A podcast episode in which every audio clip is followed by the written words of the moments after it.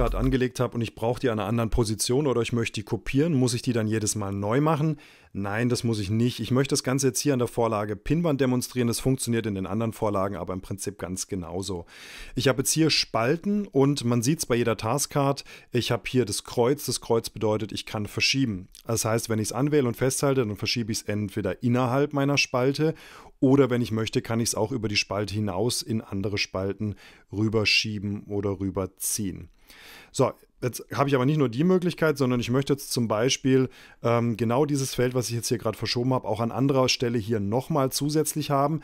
Ja, ich könnte in den Bearbeitungsmodus gehen und das jetzt hier alles rauskopieren, äh, händisch rauskopieren oder ich wähle hier einfach die drei Punkte an und klicke hier auf Kopieren.